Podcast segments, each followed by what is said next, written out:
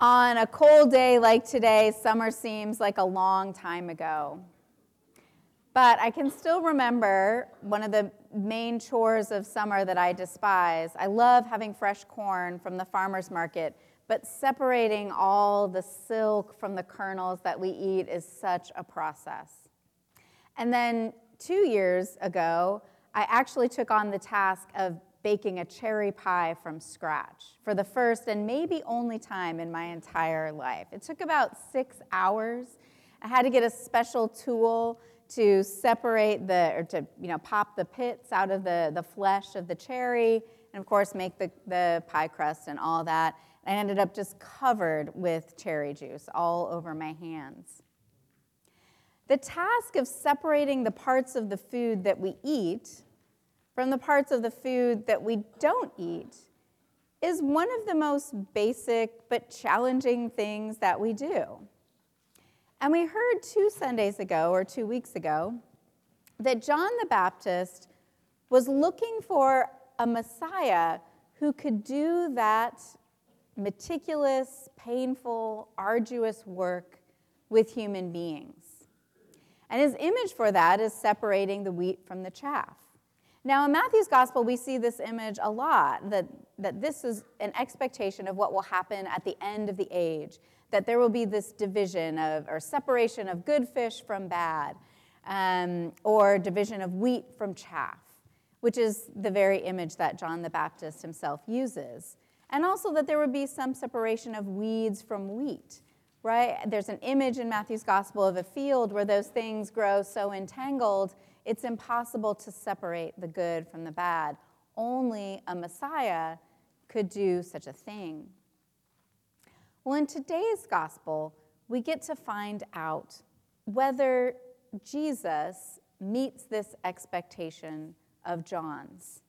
So we were left two weeks ago with this proclamation from John the Baptist that the Messiah would be the one who would gather his wheat into his barns and burn the chaff with unquenchable fire. That's the image we get.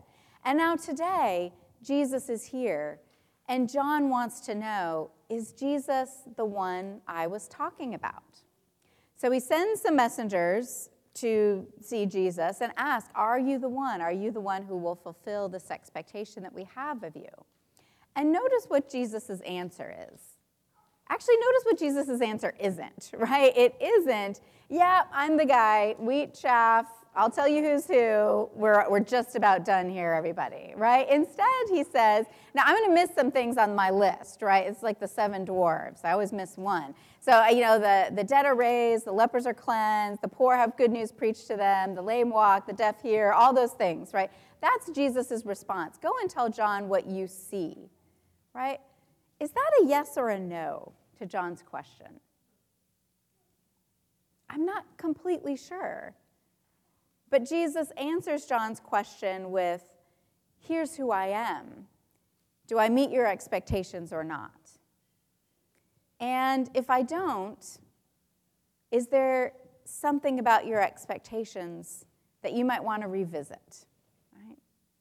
Now, even in those words, Jesus is expressing a kind of fulfillment of prophecy. All of those things on my list, right? All of those, not all of those, many of those echo prophecies from Isaiah. But the one about the lepers being cleansed and the dead being raised, that's actually not in there, right? So I think what Jesus is showing us his messianic leadership is, is to fulfill expectations to some degree but more importantly, to exceed and transform them.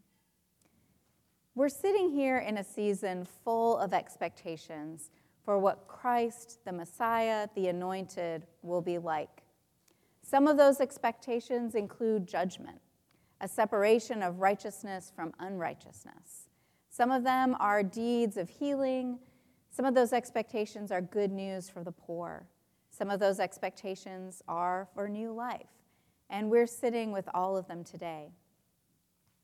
There's one more thing that Jesus does in this gospel is instead of going on and on about himself, he starts talking about John the Baptist, the one who asked the question.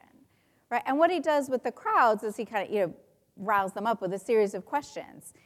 because what he really answers is not who I am, but who John the Baptist is. So he says, you know, if you're going out in the wilderness looking for John the Baptist, did you expect to see, you know, just a, a weed shaking in the wind? No, you didn't go to the wilderness just to see, you know, some, some shrubbery that can deal with harsh climates. No. He says, did you go to find someone in a soft robe? No, they didn't. Uh, and he says, Did you go to see a prophet? And I think that's the right answer. You go in the wilderness to see a prophet, right? Not to look at the scenery, right? according, to, according to this, the way Jesus is talking here. And so he says, Yes, John the Baptist is a prophet. He's the one to whom this prophecy from Isaiah refers. So, Jesus, when asked by John the Baptist whether he's the Messiah Jesus expects, Jesus leaves it somewhat open. He answers the question with who he is, not defined by John's expectations, but who, who he is, what his ministry is.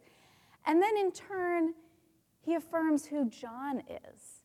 John is a prophet.